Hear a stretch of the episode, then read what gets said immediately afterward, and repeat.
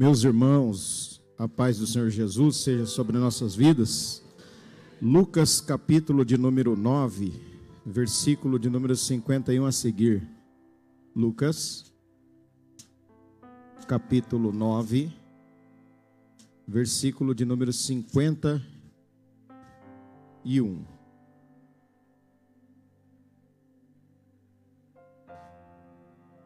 E aconteceu que, completando-se os dias para sua assunção, manifestou o firme propósito de ir a Jerusalém e mandou mensageiros diante da sua face. Indo eles entraram numa aldeia de samaritanos para lhe prepararem pousada. Mas não o receberam, porque o seu aspecto era como de quem ia a Jerusalém. E os discípulos, Tiago e João, vendo isso, disseram: Senhor, queres que, digamos que desça fogo do céu e os consuma como Elias também fez? Voltando-se, porém, repreendeu-os e disse: Vós não sabeis de que espírito sois, porque o filho do homem não veio para destruir as almas dos homens, mas para salvá-las. E foram para outra aldeia. Pode sentar, por favor. Meus irmãos, nós vemos que hoje é um culto, não adianta a gente falar que não é, porque é um culto diferente, é um culto em que nós temos a oportunidade de, de pensar um pouquinho sobre a nossa vida com Deus, modo como nós servimos a Deus, como que a gente vê a, a questão do Evangelho. E Aqui especificamente nós temos um texto que é, a meu ver, bastante inquietante. Porque Jesus ele já está no final da sua da sua trajetória, da sua carreira com os seus discípulos. E um pouquinho antes, há um probleminha aqui no capítulo de número 9 mesmo, no versículo de número 46, que há, eles suscitam entre eles quem seria o, o maior. Então vejam bem, eles estavam numa caminhada com Jesus, eles estavam sendo diuturnamente discipulados por Jesus, mas ainda agora havia um sentimento no coração deles que era um tanto quanto estranho. E eles disputam entre si para ver quem seria o maior. Jesus fala assim para eles: não, não, se vocês realmente têm essa intenção, têm essa intenção, ele traz uma criança para junto de si e diz assim: Olha, qualquer que receber essa criança em meu nome, recebe a mim. E qualquer que me recebe a mim, recebe o que me enviou, porque aquele que entre vós for o menor, esse é o grande. Então, se há intenção no coração de vocês de dessa disputa entre ser o maior ou o menor, então seja como essa criança aqui. Mas não para por aí, irmãos. Um pouquinho adiante, a Bíblia diz que no mesmo capítulo, versículo de número 49, respondendo Jesus disse: Mestre, João, mestre, vimos um que em teu nome expulsava demônios e a gente falou para eles parar. Nós proibimos ele de expulsar os demônios. Jesus falou assim: Mas quem não é contra nós é por nós. Qual que é a, a lógica de vocês? Qual que é a cabeça de vocês? Mas o que me chamou a atenção foi esse texto aqui nessa noite para a gente meditar um pouquinho. E algumas questões inquietantes vieram ao meu coração e eu acredito que é para a gente parar um pouco e pensar nessa noite. Porque ser cristão é ser parecido com Jesus. E me parece que aqui nesse ponto os discípulos ainda não tinha caído a ficha deles da grandeza que era seguir a Jesus. E então algumas questões inquietantes vieram. E eu gostaria que vocês prestassem bastante atenção e eu quero nessa nesse dia, nessa noite, o dia que for é, ouvir essa mensagem, que a gente consiga pensar um pouquinho sobre algumas questões. Mas eu gostaria de que o Espírito Santo tocasse no seu coração e você assim, tipo, entendesse que o que eu estou dizendo é para a gente pensar bem. Porque hoje é dia de pensar bem, de verificar bem quem nós somos. como você se comportaria se entrasse hoje aqui na igreja um homossexual e sentasse do seu lado? E se uma prostituta, estou dizendo com relação a pessoa do mesmo sexo, se uma prostituta te pedisse um abraço, irmã, o que você faria se o conhecidamente traficante se sentasse perto do seu filho agora, nessa noite? O que você faria se um portador de HIV viesse para a igreja e sentasse do seu lado? O que aconteceria se um usuário de drogas, aquele que é conhecido vulgarmente como o Noia, viesse para a igreja e sentasse do seu lado. E com a menina, e com a menina adolescente que está grávida e nem sabe quem é o pai, o que você faria? E se sentasse o adúltero que abandonou seu filho, esposa e casa por uma aventura amorosa e se sentasse agora do seu lado nessa noite? Ou se parasse você na rua e te pedisse um conselho. Me parece que trazendo a nossa consciência, esse é o evangelho. O evangelho tem essa finalidade de trazer a nossa consciência realmente quem nós somos. Mas agora eu vou inverter um pouquinho as coisas e vou fazer um contraponto para que a gente consiga reconsiderar as nossas respostas. Bom, nesse primeiro momento, talvez, se você prestou atenção, a sua consciência a sua consciência, você vai você talvez tenha dado respostas conflitantes e de, teria dito eu acho que eu mudaria de lugar. Mas responda agora. E se esse ou essa homossexual fosse o seu filho?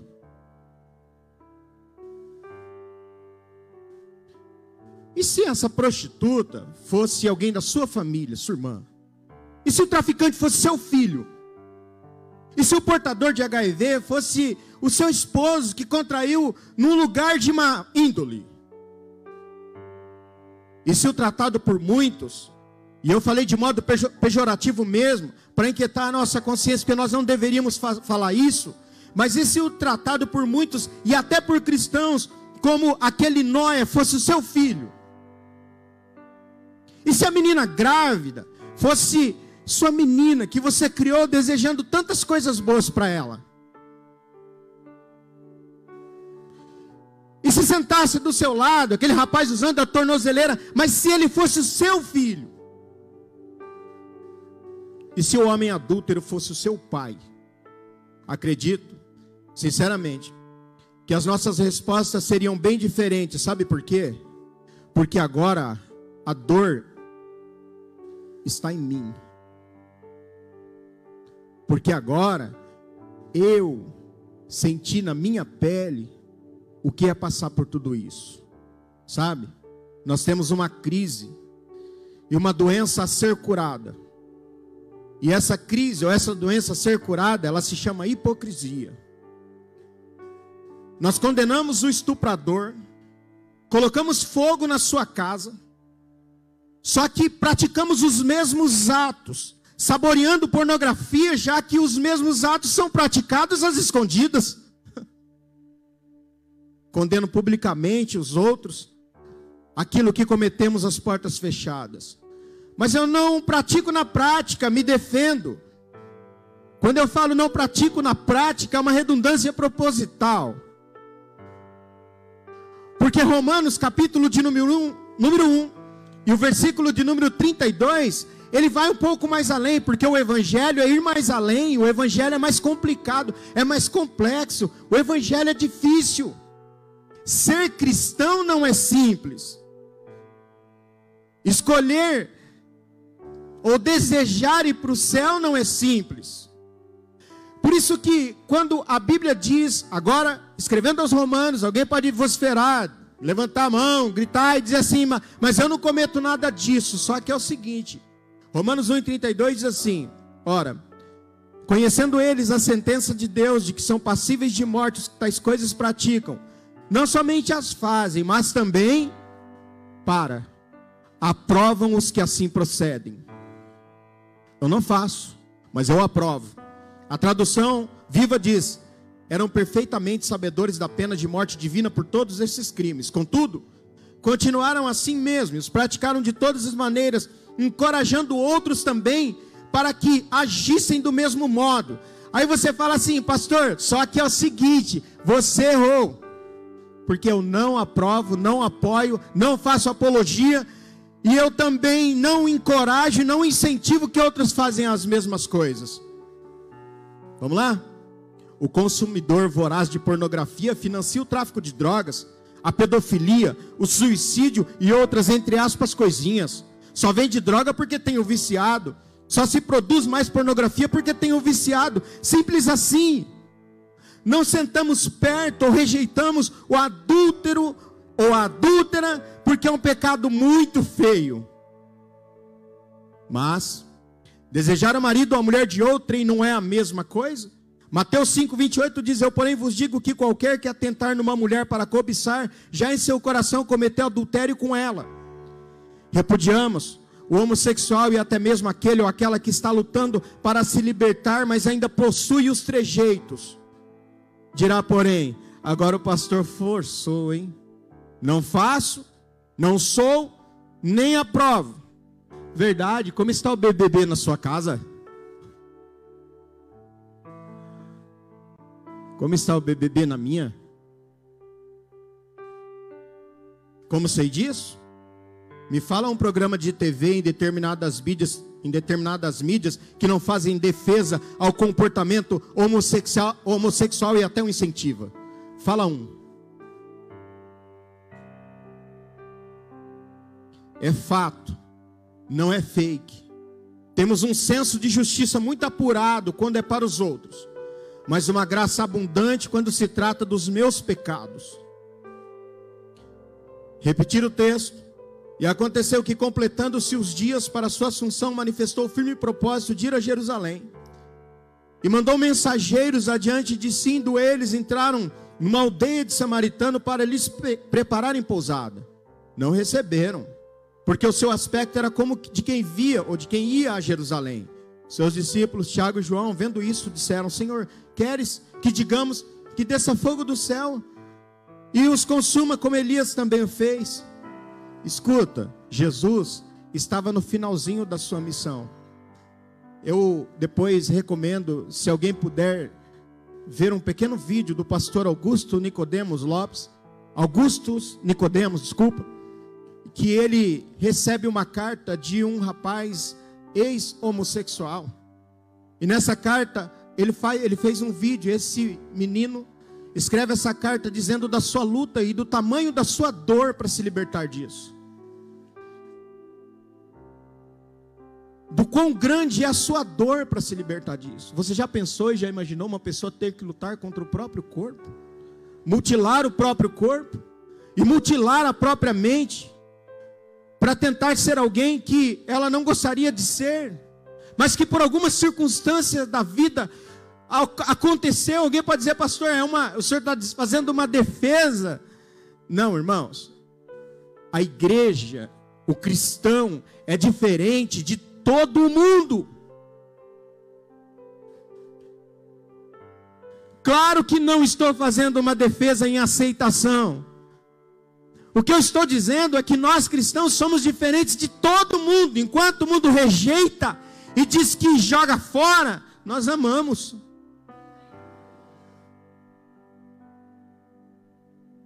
Quem sabe o futuro de seu filho? Jesus estava no finalzinho da sua missão. Como se aproximava o tempo de sua volta para o céu, é isso que diz o texto que nós lemos. Jesus resolveu decididamente ir para Jerusalém. Portanto, os seus discípulos já tinham uma caminhada de cerca de três anos, mais ou menos, três anos. Aí você fala assim, mas três anos andando com Jesus não era suficiente para eles pensarem de forma diferente? Era um tempo considerável, visto que o discipulado foi intenso, dia e noite. Já era para eles terem outra mentalidade o próprio mestre censura-os. E olha para ele e diz assim: Escuta, vocês querem que caia fogo do céu e consuma os samaritanos? De que espírito vocês são. Ó, a gente olha para o mundo aí, não é? E está sendo transmitido e a gente tem que ter muita cautela no que vai falar, mas olha, a gente olha para o mundo e fala assim, ó, por que está acontecendo tudo isso? Tanta gente morrendo, os nossos irmãos morrendo, os pastores morrendo, os crentes morrendo. Uma vez, os discípulos olharam para Jesus e falaram assim: por que, que o tanque de Siloé caiu e matou tanta gente assim? Jesus falou assim: cuida vocês que são mais justos do que eles. Isso poderia, entenda, acontecer com qualquer um de vocês. Então, às vezes, você está tão tranquilo aí, sentado ou deitado em berços esplêndidos, e achando que as coisas não podem acontecer na sua casa ou na minha. Achando que, porque nós estamos é, frequentando uma igreja, ouvindo a palavra, nós estamos dentro de uma bolha. Mas há irmãs do círculo de oração, eu estou dizendo na igreja, não aqui na de São Lucas só, estou dizendo na igreja como um todo, mas há irmãs do círculo de oração que vem para a oração, dobra os seus joelhos e o filho está preso. Há irmãs do círculo de oração, há pais dentro da igreja que oram, seus filhos entraram para o caminho do homossexualismo.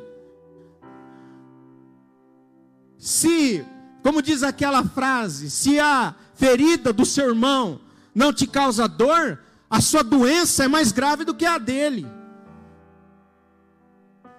que se a dor alheia não me traz no meu coração, diz Deus, ajuda, porque nós não estamos seguros nesse mundo. Agora mesmo a gente conversando na montanha, falei, meu Deus, a irmã doente ter que sair no meio do culto e, e se consultar, outra, a Raquel doente, aí você fala assim, com um problema no, no dente, você fala assim, meu Deus, falei, mas irmão, isso aqui na verdade tem que acabar logo. Na verdade, nós precisamos voltar para nossa casa, sim ou não? A gente precisa voltar para casa logo. Meu Deus do céu, de que espírito vocês são? Ele repreende os discípulos, ele reprova, ele censura severamente. Mas aí a gente pode argumentar o seguinte: mas Pastor, eu acho que houve uma confusão na sua teologia, e sabe por quê? Nessa interpretação, porque a regeneração deles não veio só depois. Tem que pensar aí nisso, não tem? Tudo bem. João 20, 22. E havendo dito isso, assoprou sobre ele, sobre eles e disse-lhes: Recebei o Espírito Santo. Aí eu falo para você o seguinte: em que isso nos ajuda? Ah, mas é porque é porque porque na verdade nós temos uma agravante. Eles provavelmente realmente não eram regenerados. E você é? E eu sou? Porque olhar um homem, ou olhar uma menina, se enveredando para o caminho da homossexualidade, eu acho que a gente ter, teria que, como cristãos, olhar além e fazer a seguinte pergunta: Como será que está o coração do pai ou da mãe? Como será que está o coração dos irmãos dela, dele? Porque eu, você tem filho aqui. E você pegou seu bebezinho, se ele cresceu na igreja, você pegou ele, cantou hino da harpa para ele dormir. Você orou. Ele dormiu no seu colo na igreja um monte de vezes. É assim, não é, não é assim? A gente sabe que é assim que funciona. Aí eu te pergunto: doeria ou não doeria o seu coração caso ele enveredasse por um caminho do erro? Sim. Doeria. Sabe, irmãos? Eu usei o termo aqui provavelmente porque Jesus cobra deles um coração diferente. Então eles jamais cobrariam deles algo que não haveria dado a eles. Assim como Jesus está cobrando de nós nessa noite algo que Ele já nos deu. O nosso coração é bem grandão. Você escutou ou não? Sabe por que o nosso coração é bem grandão? Porque as crianças cantavam o hino. Eu não lembro, ele, eu não me recordo, lá, eles vão voltar a cantar aqui na igreja, mas meu Deus é um Deus grandão, um Deus grandão, um Deus grandão, não sei quem que se lembra disso. O nosso coração é um coração bem grandão. Aí você olha aí, o bêbado trançando as pernas e caindo de bicicleta, você dá risada. E a gente fala assim: ah, que, olha que legal. Os seus filhos já passaram mais de não sei quantas vezes longe do pai, internado em clínicas de recuperação. A gente olha para o menino ali, que daqui a pouco a gente tem a notícia de que mataram, ou que muitas vezes morreu na praça, que às vezes as pessoas chamam, dizendo: ó, tá aqui, o corpo está aqui na praça. E o pai e a mãe? E os irmãos e os filhos? Jesus olha para eles e fala para eles assim: ó, vocês estão querendo que desça fogo dos céus? Que espírito é o de vocês? Eu gosto muito de usar outra tradução que diz assim: olha, vocês não percebem com que se parece o coração de vocês. Irmão, olha aqui agora, nesse momento, para um pouco e olha dentro do seu coração. Seja sincero, você é preconceituoso ou não? Eu sou preconceituoso ou não? Eu tenho certos preconceitos que eu não abraço determinadas pessoas porque elas não fazem parte do meu kit crente? Que evangelho xoxo, insosso, sem sal, sem graça. Nós sabemos conversar muito bem e trafegamos entre nós. Mas quando entra alguém que realmente precisa, nós temos dificuldades, e os discípulos têm essa dificuldade. Jesus olha para eles: olha, vocês não entenderam ainda que o filho do homem não veio para destruir a vida dos homens, mas para salvá-lo. Você acha? E eu não sei porquê, veio no meu coração de tocar tanto nessa tecla, tanto nessa tecla, de pensar tanto dessa forma. Porque Jesus olha para eles e fala assim: vocês querem que destrua todo mundo? Você já deve ter visto, os crentes não falam isso, mas você deve ter visto assim: aquele bairro X, aquele lugar X, ou lá na, no CDP ou no presídio, deveria cair uma bomba, acabar com todo mundo. É verdade, cristão. Muito parecido com Jesus.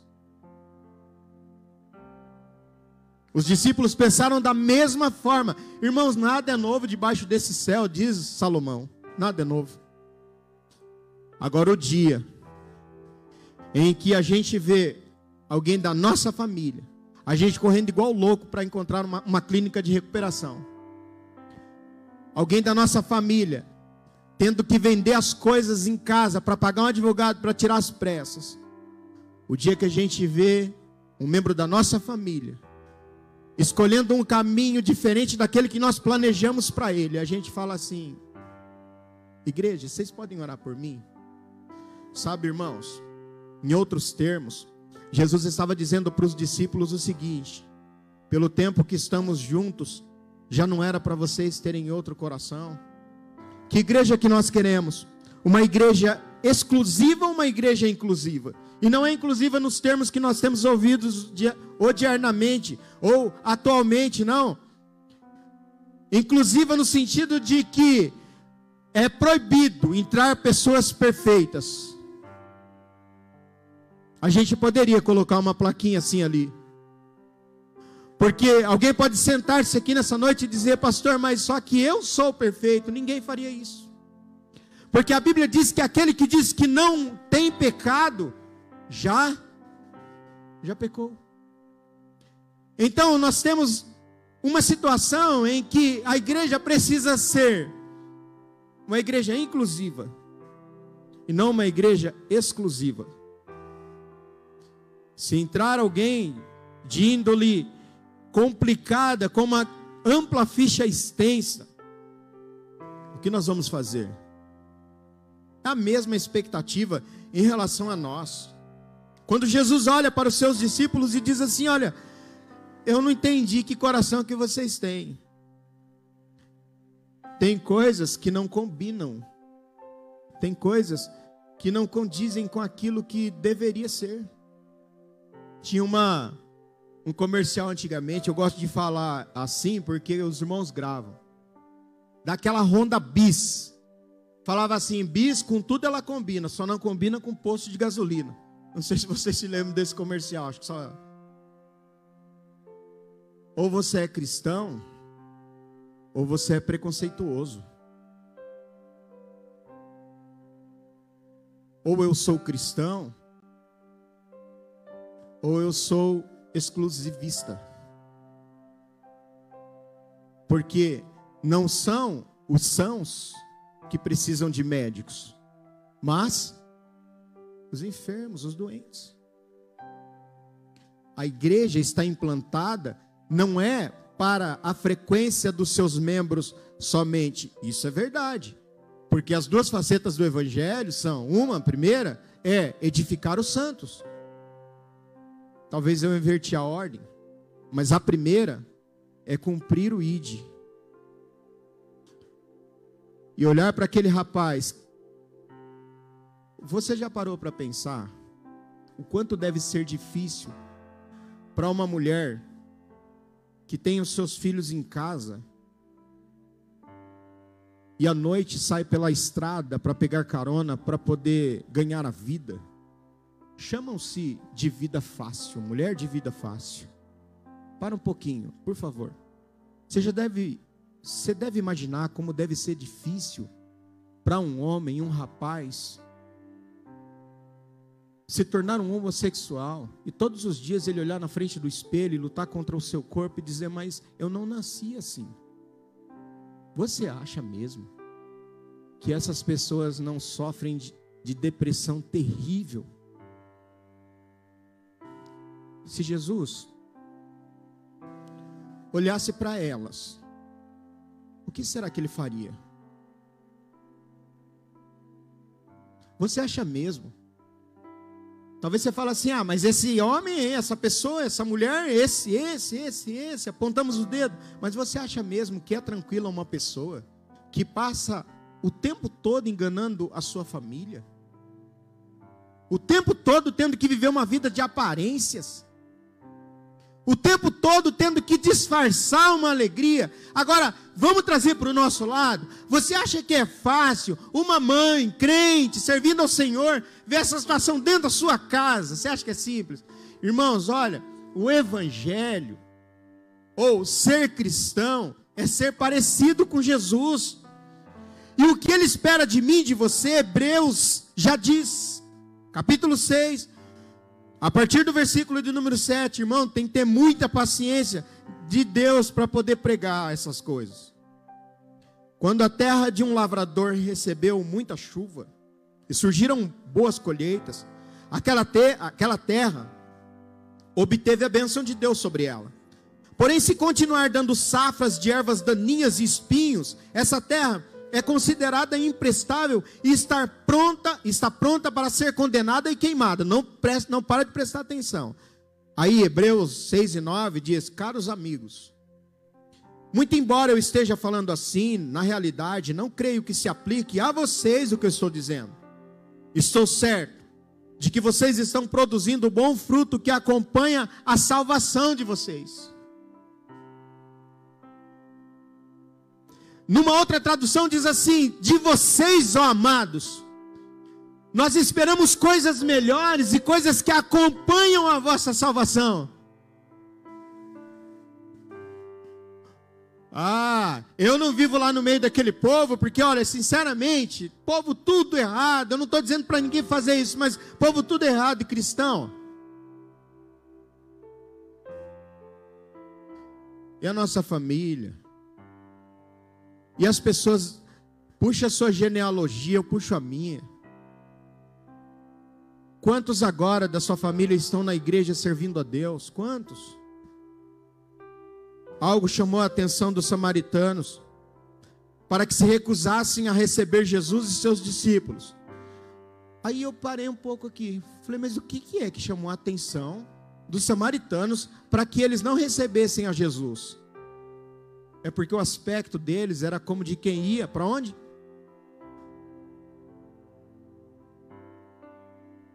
Entendeu já?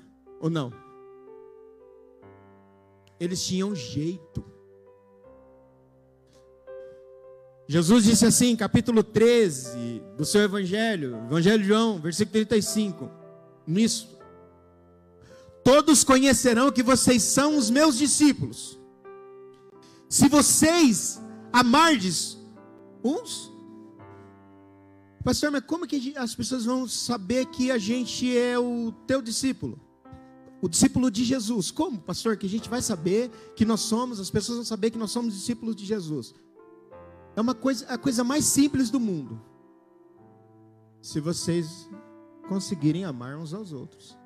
Aí as pessoas vão passar e vão olhar e vão falar assim: pode ir naquela igreja, porque apesar de eu estar vivendo nessa vida, o irmão deixou eu sentar perto dele. Você acredita que acabou o culto e ele me deu um abraço?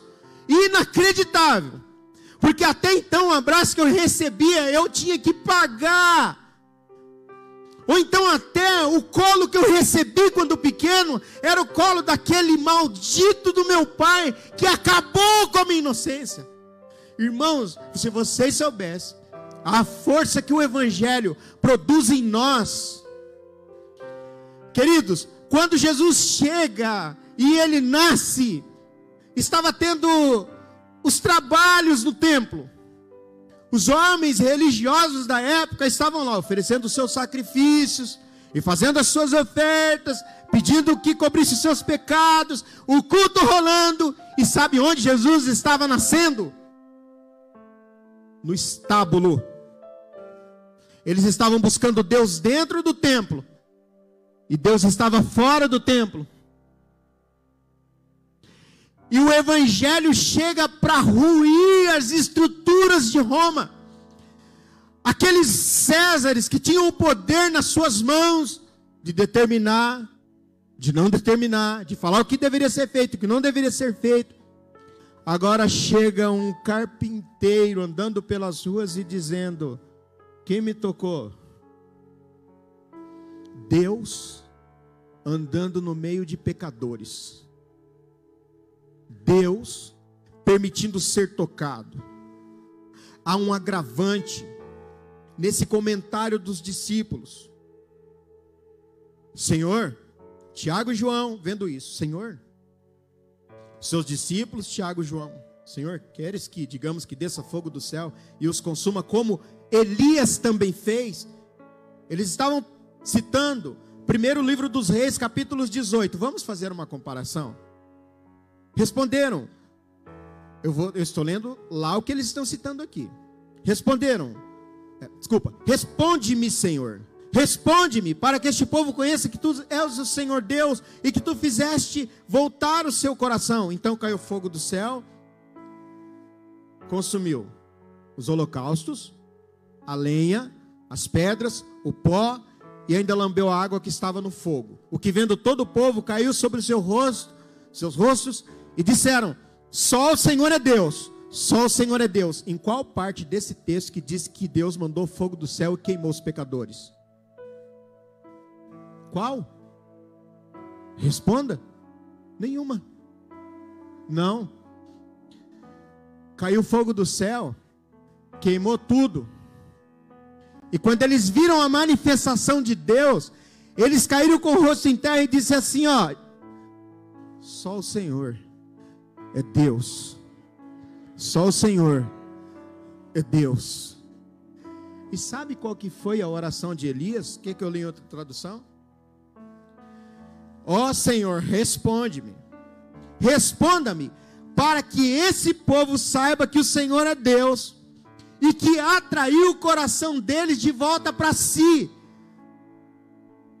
Irmãos, a queima dos holocaustos e o fogo enviado por Deus não foi para matar os pecadores, mas para que os pecadores se convertessem a Ele. Você está prestando atenção ou não? Aí a leitura que se faz é a seguinte: os discípulos estavam enrascados. Sabe por quê? Porque eles fazem a interpretação deles, traz para o coração deles, Jesus fala assim para eles: Ó, o coração de vocês não me parece ser um coração de quem está me seguindo. Porque Jeremias já havia alertado que o nosso coração é enganoso e ele é perverso.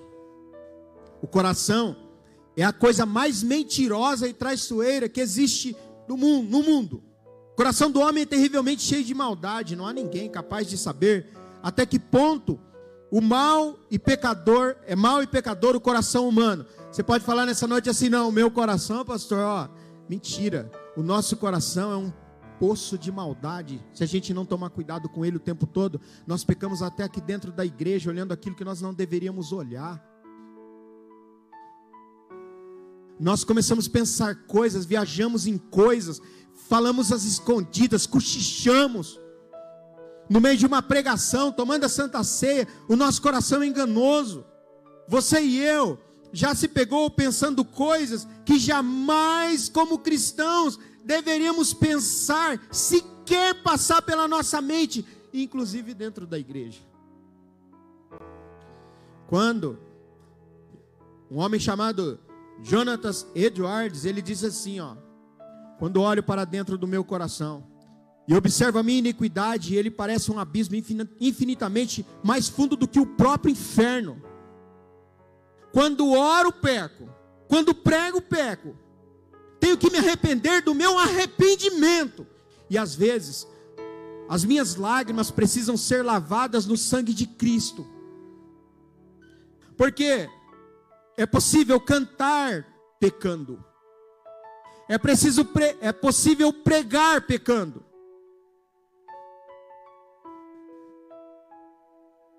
O único veredito líquido e certo para mim e para você é culpado. Qual o crime? Do Código Penal? Não, pior, da palavra. O pecado da hipocrisia.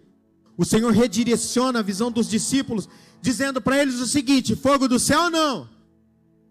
Porque o filho do homem não veio para destruir as almas dos homens, mas para salvá-las. E foram para outra aldeia. Jesus fala assim: deixa os samaritanos.